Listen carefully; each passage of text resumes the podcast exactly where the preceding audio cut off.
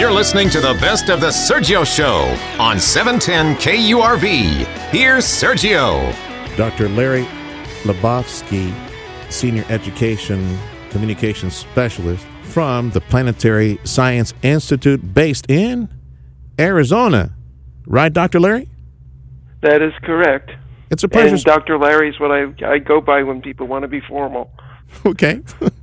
I um I appreciate you making time to speak with us, sir. I mean, I know you have a bunch of colleagues, and hey, we got this nutcase in South Texas uh, emailing all of us. so thank you for making time to speak. With us. No, this us. is not a nutcase, so uh, don't worry about that. Hey, um, perfectly happy to talk.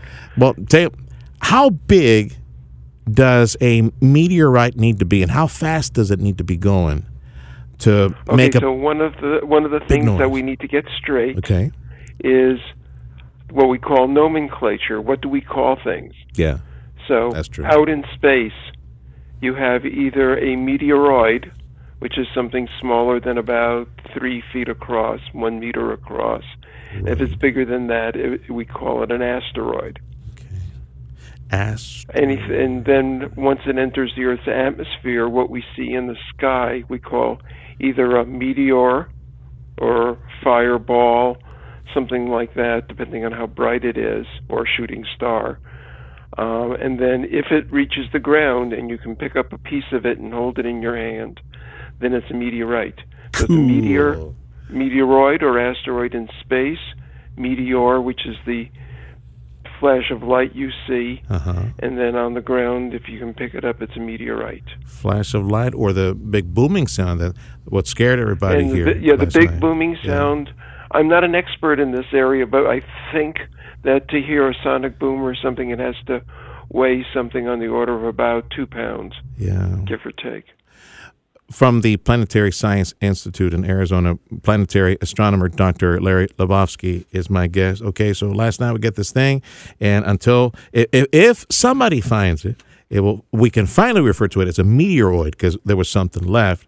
So right now, what we saw last night was a meteor. Heard last night was a meteor. And uh, could you again tell me again how big does it need to be uh, in order to make that big pop noise that that that sonic boom? Approximately, my my impression, my understanding is about uh, two pound, two pounds a kilogram Man, that's is something that will make us give you a sonic boom, something you will hear. Man, that is nothing. Yeah. Well, the uh, produ- my producer Freddie is asking me, so how fast might it have it? How fast was it going at, at one point? Uh, are you able to guess that? Okay, I actually did look online to see if the International Meteor Association or organization um, saw anything, had any reports, and there weren't any reports that I've seen from last night. Mm-hmm. So um, I can't tell you how fast it was going or how big it was. Uh, but basically, if it's moving in the same, if it's an object in space, it's moving in the same direction as the Earth is, then it can uh, become, it can come into the Earth's atmosphere as uh, slow as about seven miles an hour coming into the atmosphere. And if That's it's moving in the That's opposite direction, so it was in an orbit that was the opposite of the Earth's orbit around the sun, it could be going as fast as about 45 miles a second. Well, that pretty much answers what was going to be my next question related to all this space junk. Well, all that stuff that is up there, just floating up there, eventually comes down here. Uh, I guess something like that space junk, whether it's a dead satellite or something smaller, a piece of metal just floating around, that could also create a, a sonic boom if, if it's going that. Well, yes, I mean, right. I mean, back in the day when the f- space shuttle was flying, you would get the sonic booms as it uh, passed through the as, as it was going faster than the uh, sound speed of sound. Yeah. How is it possible, Doctor? Uh, by the way, Doctor Larry Lebofsky is my guest from the Planetary Science Institute. Doctor Larry, how how do you know that a space rock, a meteorite, discovered I don't know in the North or South Pole or somewhere out there in, in the sands of Africa? How do you know that something that rock came from Mars? For example, some people say, "Hey, this is this is a Mars rock." How is that possible that it came from Mars? So that that's a one of the unique things. We've been to two objects in space other than the Earth. We've been to the moon and we've been to Mars. On the moon, we brought back moon rocks, and we saw that the composition of the of the rocks that came back was similar to some of the meteorites we had in our collections, and similarly with or sort of similarly with uh, Mars, we've sent spacecraft to the surface of Mars. We've seen the the rock there. Most of it is um, like lava rock, and we've seen in in the analysis of that rock, we've seen what the composition is, how uh, long ago the lava flow may have been, and similar rocks were, have been found on Earth.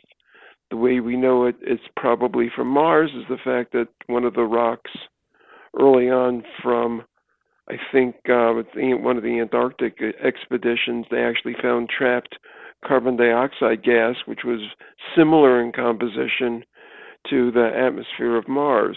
So you've got a rock that's about as old as some of the lava flows on this Mars, and it has trapped gas, which is similar to the atmosphere of Mars. That put two and two together, and you get yeah. four. But how do you get it into space? Was this was this a piece of rock that was jettisoned from the surface as a result of uh, um, meteor uh, strike on the surface, like a, a, big puppy that hit Mars and just jettisoned a bunch of stuff into space that, and floated? Yeah, that yeah, that is correct. A big puppy. Basically, yeah. when the first uh, meteorites were supposedly said we found the meteorite from Mars, the impact experts said no, you can't do this. It's impossible. But once you have something in your hand then maybe your calculations were not correct. Mm-hmm. So what they finally determined is that when you have a fairly large impact, maybe making a crater a mile or two across on mm-hmm. on the surface of Mars, what you do is you're physically punching through the atmosphere of Mars, and for a very brief amount of time, there's a, a almost a vacuum, and you get some material that literally shoots out at fairly high velocities um, that's not too shocked, so it's not melted or anything like that. Yeah. And that small amount of material then goes into orbit around the sun, and over time, that, that material moves closer to the sun, and every once in a while, because there aren't any stop signs in space, it can run into the Earth on its way closer into the sun. So that's essentially what happens. You blast it off the surface. It just floats up But don't shock it too much. It yeah. makes it through the atmosphere, goes into orbit around the sun, and eventually runs into That's the Earth, or we run into That's it. Cool.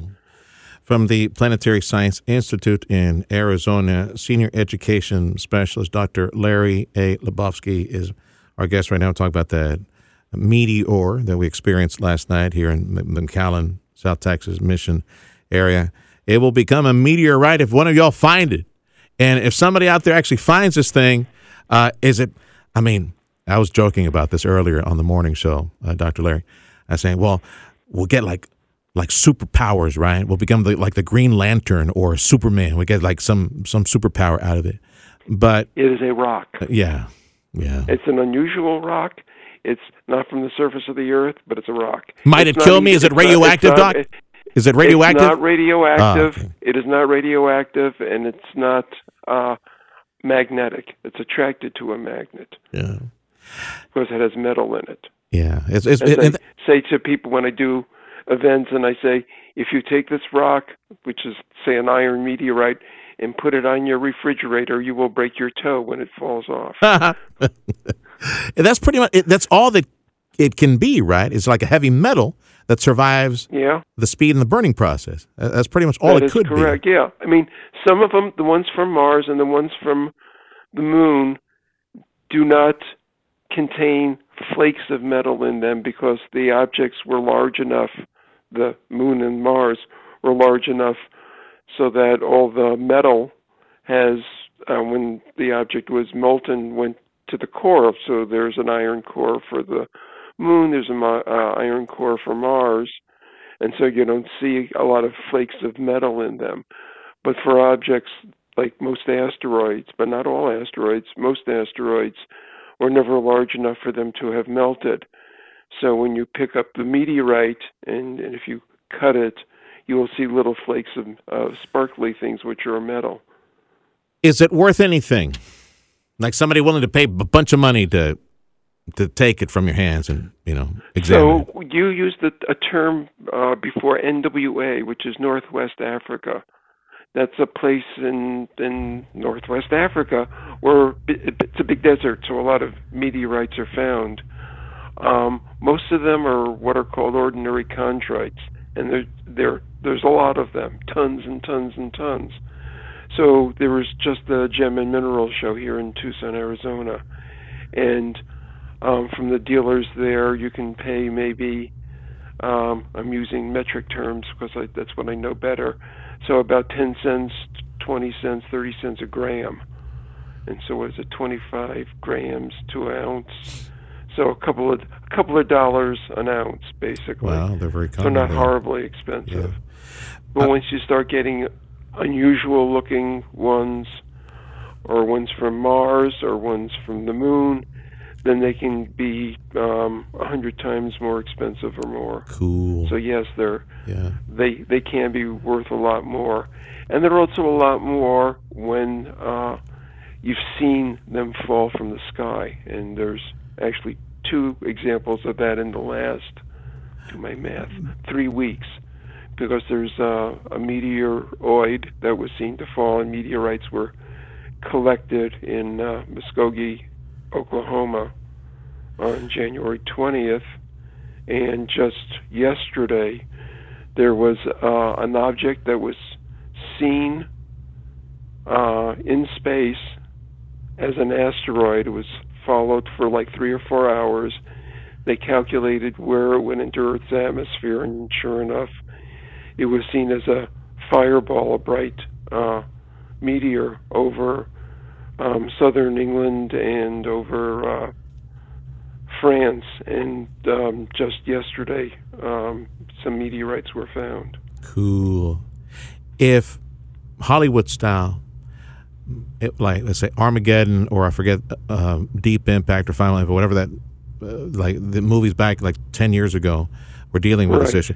Uh, what is the what is the maximum size meteor that NASA, Defense Department, anybody else could work to either try to move or blow up? Because and I'm questioning the whole blow up thing because being solid metal, I don't think they could blow up something like that. But what, what type?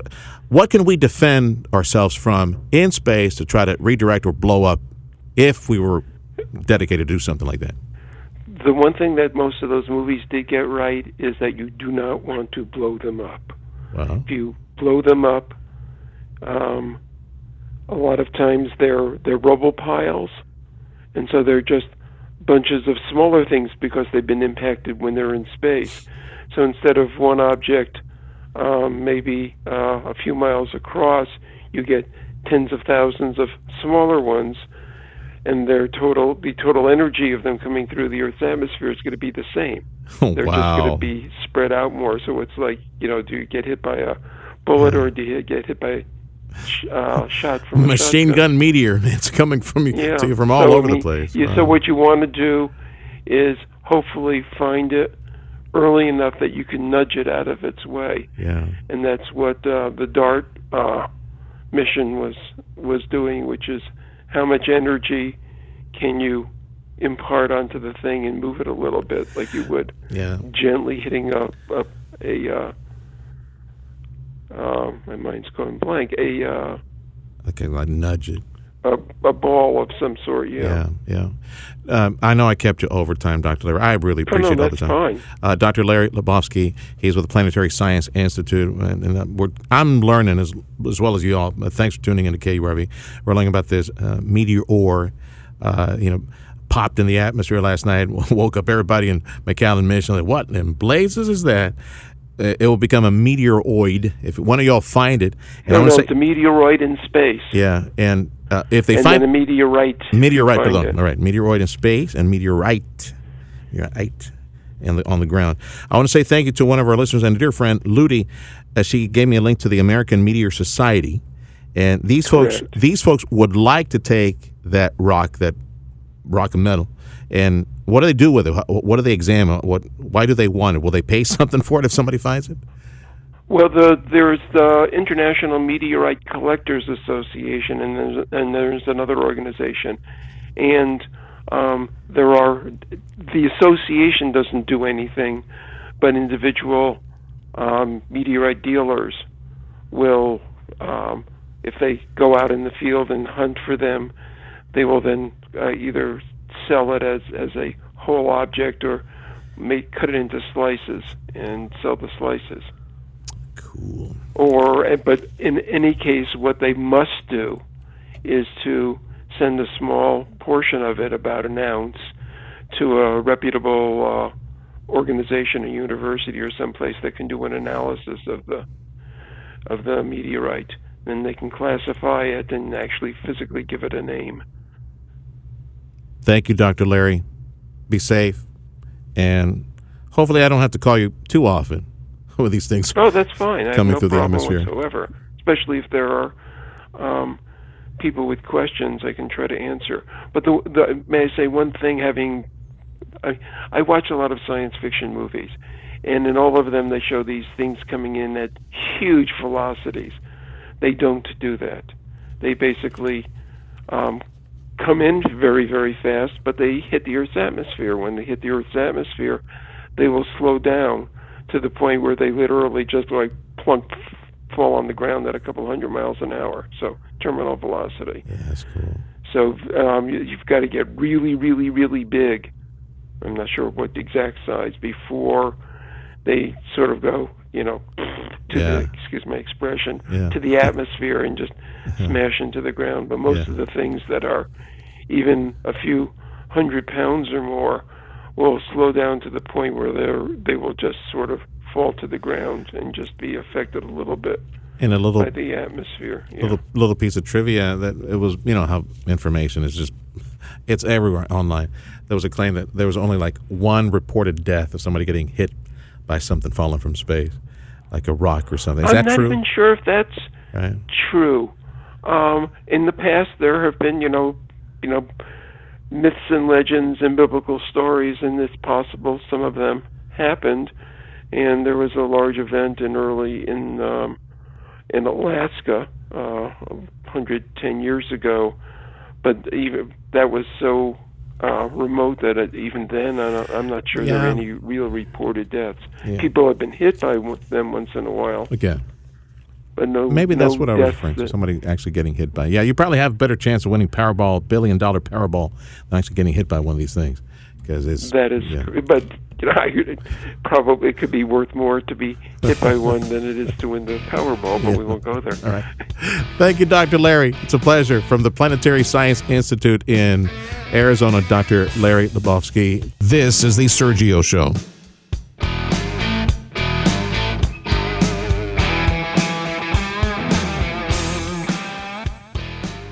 You're always on the go. Obviously, pretty busy. busy with work. picking up my kids from school. From work to kids to running errands, your entire day is a hands on, never ending frenzy of activity. Luckily, getting the news is now voice activated. Just say, Alexa, play 710 KURV. I like to know what's going on in my world. I gotta know what's going on in my city. Putting the smart in your smart speaker. I'm getting my news from you and my information. For the latest news and to find out what's happening in rich, clear audio, just say, Alexa, play 710 KURV.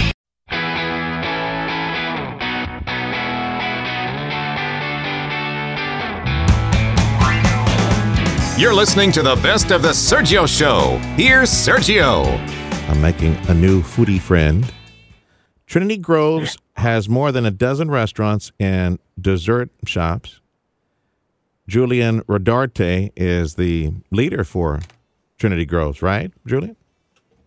Absolutely. All right. Trinity Groves, I understand, was a, a restaurant concept that's almost, well, it's 10 years old now. And it was uh, It great. is. It's, Yeah. uh, it's 10 years old. It stood the test of time. the famous Phil Romano uh, of Fuddrucker fame and Romano's Macaroni Grill and Eatzi's. Uh, that's that's the one who created and helped create Trinity Grove. So you got to tell me that story, how you guys came about. Yeah, so actually, uh, I kind of come from a long rest, uh, long line of uh, restaurant people in my family. My father actually opened a restaurant with uh, Phil Romano about 30 years ago in San Antonio, Texas, called Cozymel's. Um, when uh, they created that concept together, uh, went really well, and uh, they ended up selling it to Brinker, who owned Chili's, and uh, ended up buying Macaroni Grill from Phil as well. And um, anyways, did really well for themselves. So when uh, Phil was doing this kind of restaurant concept, I was actually, uh, you know, just getting out of culinary school. I've been in the industry for ten years. Just graduated, uh, and kind of got my degree. And uh, Phil was looking for uh, some more chefs to kind of take over some spots. So reached out to my dad. Um, you know, he they had stayed in touch throughout the years, and um, you know, fast forward six, going on seven years now. Um, kind of running the whole uh, the whole property and creating new restaurants on a on a month to month basis almost. Your restaurants, your Trinity Groves, your locations, uh, where, where do you have most of your sites? Yeah, so they're all at Trinity Groves in West Dallas, right across the uh, Margaret Okay. Hunt Hill Bridge. So I have to right just outside of downtown. We're literally five minutes from downtown. Um, and uh, basically, uh, we we pretty much have, uh, like you said, about 12, um, 12 different uh, restaurant spots uh, Okay. and and two um, dessert retail shops. Uh, and you know anything from Mexican to Chinese to Italian to American, you know, pizza, even a beer garden. Uh, so a little bit of everything, kind of a restaurant theme park, if you will. Okay. Uh, I called you to ask you about the price of eggs and what that does to your menu. I'm learning about Trinity. Goes. I have to. I have to look for the next time I'm up in Dallas. I, I need to go look for y'all and uh, ch- check Yeah, out your please, please. check out your menu. Julian Rodarte. He's with Trinity Groves. Yeah, they're about ten years old, and they got a dozen sites up in in North Texas. Okay, so let's get to the price of eggs since you have. Man, you got everything. International fare, Chinese food, Mexican food, and all that stuff on there. So, how does the exorbitant price of eggs? How's that working into your you know margins and, and your pricing formula? Oh, it's huge. I mean, uh, you know, restaurants already work on thin margins. Uh, I mean, and then also there's, you know, the perspective of the guest. They they come into my Mexican restaurant, uh, Beto and Son, and they, uh, you know, see uh, the price of a of a breakfast taco. I mean, most people are used to used to paying a dollar, maybe two, um, but you know, eggs themselves almost cost a dollar. So obviously that jacks up my cost, right? So what's interesting about eggs though is it, it touches so many different aspects of the menu. So, you know, throughout the year, different prices raise. You know, beef prices will go up. Uh, so we look and say, hey, sell more chicken and fish. Um, you know, produce might go up. Um, you know, like avocados from Mexico, right? There's always different times of the year that they're higher and lower. But this is the first time where an item like eggs um, that just touches everything, whether it be a scramble or an omelet, or you know, batter in some kind of fried item, pancakes and uh, French toast. I mean, there's, there's so many items that eggs touch, um, and so for the first time, we're seeing this affect almost the entire menu because of one item. So, do you find your restaurants, uh, uh, different restaurants, mom and pop shops, national chains, they all react to this differently. Uh, what do you guys do? Absolutely. Reduce the size of portions? Do you increase uh, menu items by a quarter? I mean, uh, how do you balance this out, or do you swallow it, waiting for for inventories to improve? Because uh, there was this USDA report that said that at the end of last year, like in December, the inventory for eggs was closer to a third, one third lower, and that led to about a two hundred percent spike in the price of eggs. So, what do you do in the interim? How long do you hold out, and what's the plan over at your place? No, it's exactly what you you try to do is you try to hold out as long as you can. Obviously, it's a very competitive industry. Um, the last thing you want to be to do is is react too soon and kind of be the first one to jack up your prices. And you know, other people see other places that are uh, you know with with uh, cheaper prices and go there instead. Um, but at the end of the day, with with the uh, razor thin you know margins that restaurants have, uh, there's only so long you can hold out. You know, so um, you know, it's it really becomes a day to day kind of thing. When when you order eggs on Monday, the price on Saturday could be much higher. Um, so you you almost have to monitor it on a day to day aspect and, and seeing kind of what those prices are, um, and then and then you know kind of uh, really run the numbers and, and see you know do do I have uh, you know those uh, the those margins that can take the hit right now? Um, how long can I take the hit for? And uh, you know if not what's what's an increase that hopefully the customers will feel comfortable taking um, and not feel like they're uh, being passed on too much of the burden to themselves Julian Rodarte, my guest. He's with Trinity Groves. They're in North Texas, and it's a restaurant business. They got a dozen locations up in, North Texas. They're about ten years old, and as I mentioned at the beginning, birth. Uh, it's this is the concept. Uh, Phil Romano from Romano's Macaroni Grill, and uh, you know Phil Romano from Fuddruckers family, working with Julian's family, and they created these restaurants. And we're talking about you know price of eggs, how it works into everything else. Uh, how much longer are you going to wait? Six months, a year? Because you know chickens lay eggs pretty fast. Maybe we can get that inventory up you know, pretty fast here and improve the price of eggs. Yeah, no, 100%. And, uh, you know, I should, I, I wish I could wait six months. I, I think it's going to be probably a little bit less than that. But um, I will say, you know, pricing is, it seems to be at a plateau. Um, even seems to be maybe a dollar cheaper here and there. So it does look like things are getting better. Um, that's, which is, is Yeah. great. Um, but obviously it, prices have gone so, so far up that, you know, it, it being a dollar less than what it was a week ago, it's still high. Can you go international, or does the does the industry, the egg producers, do they go international? Start bringing eggs in from Mexico or some other place like that? You know, when it comes to to eggs, uh, it, it mainly is all domestic. Uh, you know, it really is a a domestic thing as far as uh, you know with, with with eggs, and you know even with the shortages that we have, um, you know it's it's really just driving the the prices up.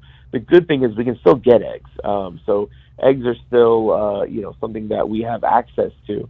Um, and you know it, it being a uh, more of a domestic thing and, and not something that Okay. you know we're really getting over Yeah. overseas. Hey man, Um, I've got yeah, I about mean- I've got about thirty seconds. I, just, I need to ask you this real quick because you mentioned the Yep. Brinker Brinker group, and I, last time I had them, we were talking about uh, personnel. So real quick, we're gonna like in 10, 15 seconds on the employment side, personnel help wanted. Has that improved for you? Are you able to get the people, hire the people that you need? No, you know it has it has rebounded uh, quite a bit. Good. So thankfully, um, that is one thing that you know they're coming back. Obviously, eh, with inflation, they need to make money, and they're definitely there you go. back to work. So there you go. Got to buy some eggs as well as let's go. Let's Yep, go get a, gotta a buy wait some job. Go cook something in the kitchen. Thank you, Julian. It's a pleasure. Look them up in North Texas, Trinity Groves. That's Julian Rodarte. This is the Sergio Show.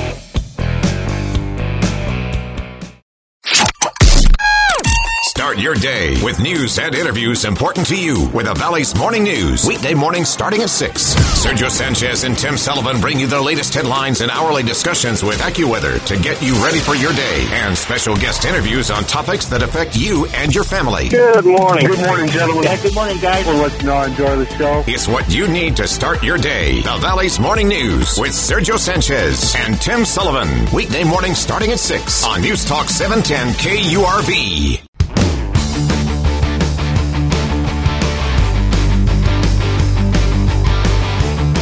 You're listening to the best of the Sergio Show. Here's Sergio. Our Central Texas Congressman, Patriot Chip Roy, joining us on the Sergio Show. Headed to the border, I understand. Where are you going to today, Congressman? Yeah, I'm driving down uh, to Eagle Pass, um, coming out of San Antonio here shortly, but uh, going to go down and visit with some friends down there and Border Patrol, some ranchers, and just get an update. I try to get down every, you know, every couple months just just to make sure they know we're uh, we're with them and we're going to keep fighting for them and for border security and for this country. Yeah, I know that you visit regularly with ranchers, farmers near the U.S. Mexican border. Just best you can, just give me a summary. What do you hear from them? Some of the stories that you hear from these folks on the front lines. Well, I mean, particularly from the ranchers, right? I mean, even just, you know, I, I get daily or certainly weekly, you know, updates from some of our friends down there about, you know, another group of migrants that have cut a hole in a fence, another bailout where, you know, there's there's a, a damage to a fence line and livestock gets out, uh, another situation where, you know, there's uh, a break into a house and stuff stolen or, you know, guns stolen or, or we'll find a stash of guns um, that that have been you know held there or whatever. And then you you know you see these night cameras and you see like large uh, groups of people moving across ranches. People don't feel safe. Ranchers that have been families for 150 years they're thinking about selling their ranches. Um, and that's all just a direct impact on them. I mean, besides then all of the danger of the people pouring into our country uh, that we don't know who they are and the fentanyl and and uh, the consequences of an open border. And obviously, our border patrol friends are just overrun you know, being mistreated by an administration that accuses them of whipping when they knew full well it wasn't true. Those kinds of things. And so, again, I, I, go down to try to show support as well as get new information and new examples. Congressman Chip Roy, my guest. So, what's taking place up in D.C. on a, you know, air quotes, bipartisan basis to address this issue, either in providing more equipment, money, personnel for Border Patrol? And if so, I mean, is it actually going to enforce border law or is it going to be the welcome wagon? I mean, what, what can you tell me from a, a Washington, D.C. perspective?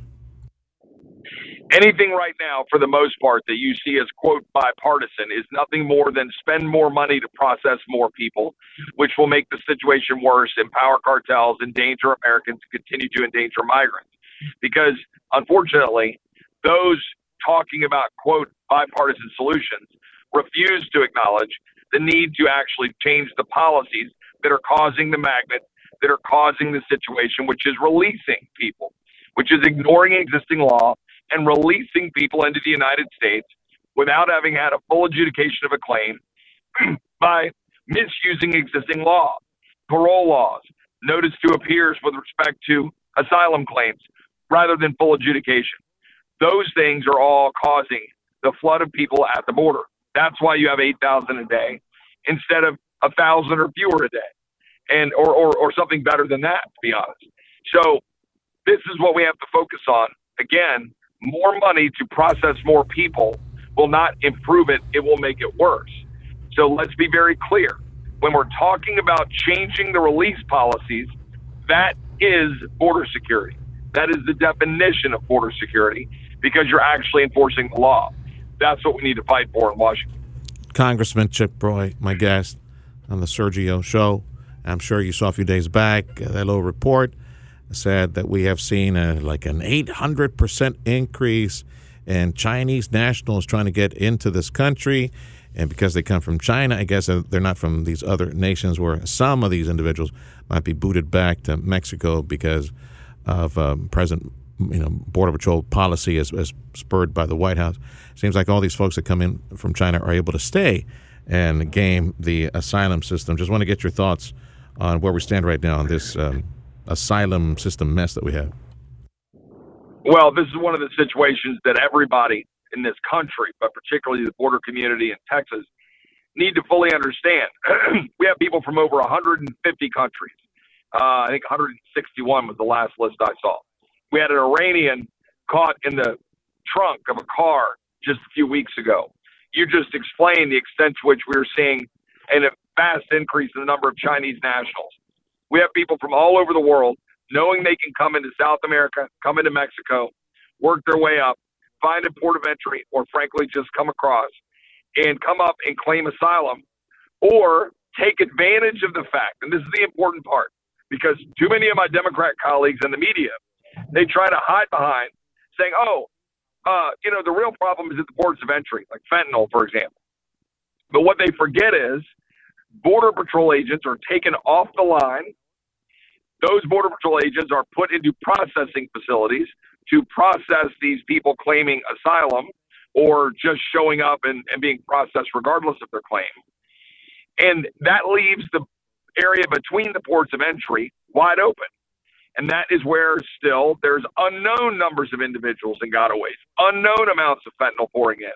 Yes, there's a lot of stuff coming in at the ports of entry, but our agents are even distracted there even at the ports of entry I've been to, even at the checkpoints coming up into the United States, you only stop one in 10 trucks, for example, at the checkpoint I went to the last time I visited one not long ago. And so you're, you're kind of going, well, you're not actually having full force of Border Patrol at the border because they're distracted due to the asylum flood that you just described. With fentanyl and other deadly drugs being trafficked by the cartels, and of course, the sex trade, slavery, and you know, indentured servants of the day that owe thousands of dollars to smugglers, kidnappings in Mexico, wholesale ownership of so-called law enforcement in Mexico at the local level, state level, and federal level. Why is it, Congressman Chip Roy, why is it that our government is so apprehensive? All these years we've been We've been delaying this decision. We need to designate cartels as terrorists. Why is it we haven't done so today, Congressman? Well, it's a great question. Uh, I introduced legislation uh, two, three years ago to uh, do that. I thought it would be important to recognize the extent to which cartels are engaged daily in terrorizing uh, both our friends to the south in Mexico as well as Americans, right? By virtue of purposely flooding the zone with fentanyl, uh, you know, uh, flooding human beings in for profit uh, to the danger of them and Americans, uh, and and increasingly being involved with threats across the border of politicians in South Texas and having their fingers uh, and tentacles reaching up into gangs. Uh, there's a lot of activity within the United States connected to cartel activity uh, and and their relationships there. So I believe you should designate them as terrorists. But look, there are different ways to go about it. I've got a number of my colleagues introducing different measures. A couple of colleagues introduced a measure to authorize the use of military force against the cartels uh, without designating them as terrorists, and that's that's that's a potentially decent path to go down. I don't honestly care so long as we're making sure we're recognizing the threat, we are defining the threat, and we are taking out the threat. That's what I care about. They are a threat. They are a clear and present danger to the United States, our well being, our safety, our national security, and the health of the American people. They are a clear and present danger to our uh, friends in uh, the rest of the Western Hemisphere.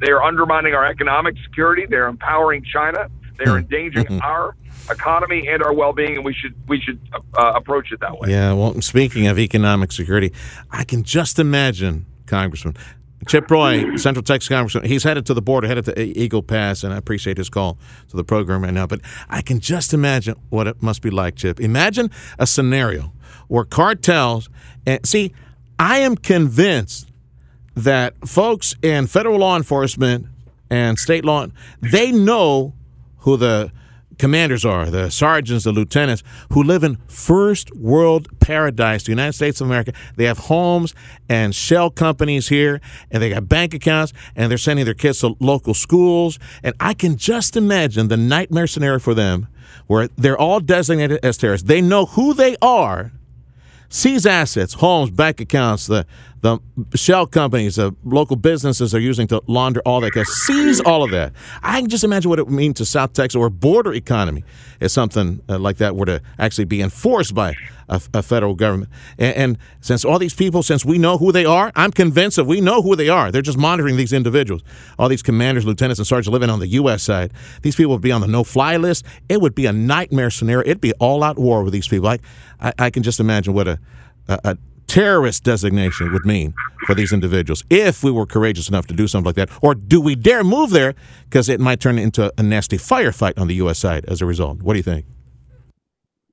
Well, the, the most important thing is first to recognizing recognize the threat and take the action to deal with it. And if you take the step of designating them as terrorist organizations or equivalent, you can call them something else, but if you ensure that our law enforcement community have the tools to treat them as such, cut off their financial support, be able to uh, undermine the trafficking that they engage in by, by treating them at the level that we're talking about, if you recognize them as either terrorists or equivalent, then we can uh, undermine them and root them out and then make decisions about when and how to use military force, etc. But we have to treat them as the clear and present danger that they are, and then act accordingly. And our friends in Mexico need to get a little religion about understanding that their uh-huh. state of being and allowing a narco terror state to entrench itself in their country is a danger to us as well. So let's work together. Let's work together to root that out for the betterment of America and Mexico and yeah. the rest of the Western Hemisphere and that's what I I think is critically important. Amigo. Let me tell you something, Chip. We got no friends in Mexico. We ain't got no. They're happy the way things are. Their their pockets fattening up, lining up. All these politicians, these people who shake your hands and say, "Oh, for economic development purposes, for cross border trade purposes," they're all happy getting their pockets fattened up with cartel money. We ain't got no friends in Mexico. I, I think the day we realize that, that's we take a first step towards solving the problem. Chip Roy, our congressman, uh, joining us right now, and I just want to get your thoughts real quick before I let you go, uh, Congressman. Uh, we got a local Democrat, uh, Vicente Chente Gonzalez. He's been trying for the longest time to get uh, U.S. veterans that were booted from the country. They served our country, they got all PTSD and started driving drunk and messed up. They got booted from the country. He's, he's trying to weed those out and get them back in, give them U.S. citizenship. Have you spoken with him at all about this uh, repatriation of patriots idea that, that he's had through the years?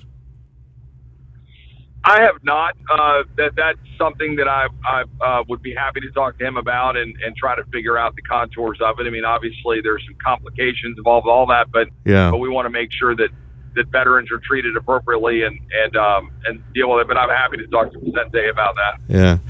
First thing, I've been trying to get him back on the show. First, if you sp- speak with him, first thing, ask him, why didn't you try really hard during the, the Democrat controlled Congress to get this thing passed? Well, maybe now we can get some, you know, even keeled, common sense people to come together and maybe find some of those people that deserve to come back in. Congressman, thank you again for your visit to the border. Keep in touch. Uh, we wish you the best. You, you be safe out there. All right, take care, Sergio.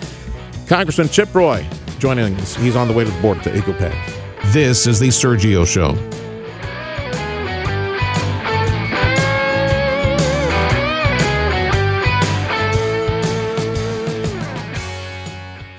News Talk 710 KURV. When news breaks, we break in. Break in. Breaking news. Stay alert and listen to the weather forecast. We need to be aware and alert to what's going on. Breaking news means it's happening now, and we mean now. Breaking news underway right now. Breaking news on News Talk 710 KURV means we're bringing you the news as it happens. We have an active shooter, multiple gunshot victims. In this particular instance, we are in receipt of information. When news breaks, we'll break in. Count on News Talk 710 KURV and KURV.com.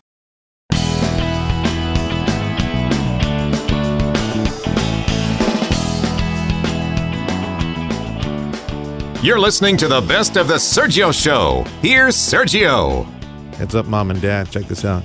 According to the Journal of the American Medical Association, JAMA, there were 884 teen overdose deaths from fentanyl and synthetic opiates 2021.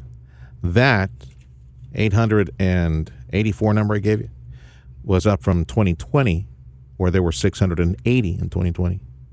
And check this out only 253 in 2019. So these numbers have skyrocketed. An expert in addiction helping people kick bad stuff, Kimberly Schuler from Sabino Recovery, my guest again. Kim, what do parents need to know about this deadly stuff right now? But it's everywhere. Thank you for having me. But yeah, it's everywhere. It's it's um, on every drug that anybody's touching these days. And what's so scary about this when you say it's everywhere? Oh, God forbid. I'm I'm thinking of campuses, schools, high schools, junior high. I mean, we got a rash of, of deaths in a couple of parts here in Texas over the past several months where kids have, I don't know what they've been touching, but it, it doesn't take very much of this fentanyl. No, to- two yeah, two grains of sand worth. that's Can scary. tell you. Yeah. I've been telling, like, I got a 15 year old, and you know, in high school, I tell him, boy, you better. Some kid gives you something to eat, especially a stranger, even your friends. The rule, the standing rule in, in my house is do not eat anything, do not touch anything given to you, even by your friends. Say no thanks, just pass. I mean, I, I, That's a great rule. I, you just you don't just you never know where it's coming from because there ain't no going back after after you get poisoned by by something like this. Well, can you imagine what this is doing to uh, like emergency response and ERs and hospitals and all these cases rushing at them? It's like, uh, what is that? That um, is it Narcan? Is that what it is? The the one that uh, Yeah. would counter the effect of an opiate? Yes, Narcan. Yeah. Man, we I remember the the conversations years ago with lawmakers. We need to put defibrillators in all campuses and public buildings. Defib. It's like we need Narcan at all campuses Yeah. now. It seems to overcome all this. Yep, goodness. absolutely. So, I mean, is that something that I don't know? maybe lawmakers should consider the, the fact. Yeah, that, and I know that it's on the table. So having Narcan be available to more people in the community is definitely something that um, states are talking about, and also providing fentanyl testing strips. That's something that's on the table as well, which I think are obviously two great places to start. But I think that more importantly, we need to continue to educate our teens our children, even our friends and family around us. Continue to talk about what's happening and make sure that everybody has all the right information. Obviously, abstinence is going to be the safest route. We had in the news a repetition of a headline from U of H, University of Houston. A few weeks back, it popped into the news, and I had it. Uh, my friend had it in the news this morning again. A a vaccine for fentanyl for opiates. I don't know how the thing works. They explained it in the news report. Man, we can't get that thing, that vaccine. We can't get that to market fast enough to try to save some people, save some uh, young kids from getting exposed to this. Uh, Kimberly Schuler from Sabino Recovery joining us. We're talking about fentanyl overdose deaths related to fentanyl and synthetic opiates just skyrocketing. Back in 2019, I told about 250 deaths in our nation in 2019 pre-pandemic. Post-pandemic, over 880. Just number that number shot up. So, mom and dad, you need to be careful. You need to have that talk with your teens about not eating or consuming anything provided to them by, I say, in my opinion, even by friends at high school. You don't know where that crap has been. Uh, even it could be a cookie or, or, or some innocent little pill or some or lick something. You just never know what it is. Of all the Kimberly, of all the cases that you see, you being an addiction expert, of all the cases that you see, you people that you work with, how many of, of those cases involve individuals addicted to, you know, painkillers, synthetic opiates? Um, probably sixty-five to seventy percent. Seven out of ten. Can how many people kick the habit eventually? I think everybody can. You just got to get the right treatment. You got to right support group, but everybody's capable. They're capable. I mean, be honest with you. Recidivism. How many people come back? One third? One half? Three fourths? Let's be realistic. How, how many people fall off the wagon again? Yeah, realistic. I would say probably about fifteen percent. Fifteen percent fall fall off the wagon. Fifteen. Correct. That's pretty good. That's, pretty good. good. So, so, what's the key to overcome this crud? Is it is it some uh, is it other pharmaceuticals, other drugs to, no, to blunt the pain, or what? Finding the source of your desire to numb what you're feeling. So, get the right treatment, get the right support group around you, and you are off the races. And for anyone who knows somebody fighting these demons, addiction recovery is something that's covered by insurance in most cases, right? It can be, absolutely. There are great resources that insurance will help cover. If somebody needs help and is on the job listening to us right now, they there's a certain degree of protection for them. If they come clean, come forward and tell HR, I got a problem, I need help. In most cases, most employers will work with them, right? Or they're obligated to work with them. Which one is it? every company set up a little bit differently, but yes, they would likely be willing to work with them um, and create some boundaries and some steps for the employee. But yes, employers should be flexible enough to allow their employee to get the treatment that they need. Because it's a medical condition that would need to be treated. That's that's how it's classified. That is correct. Okay. Anything that's else correct. you want folks to know about all this stuff, Kim, before I let you go? Just talk about it, make sure that everybody has all the right information. If you or loved ones struggling, please reach out. Tons of resources, crisis, mental health crisis lines. Um, Sabino's always there, sabinorecovery.com. Happy to help in any way that we can. All right, Kim. She's in the business, the calling in her life to help out, help out folks who are addicted to all these pharmaceuticals. Kimberly Schuler from Sabino Recovery. Thanks, Kim. This is The Sergio Show.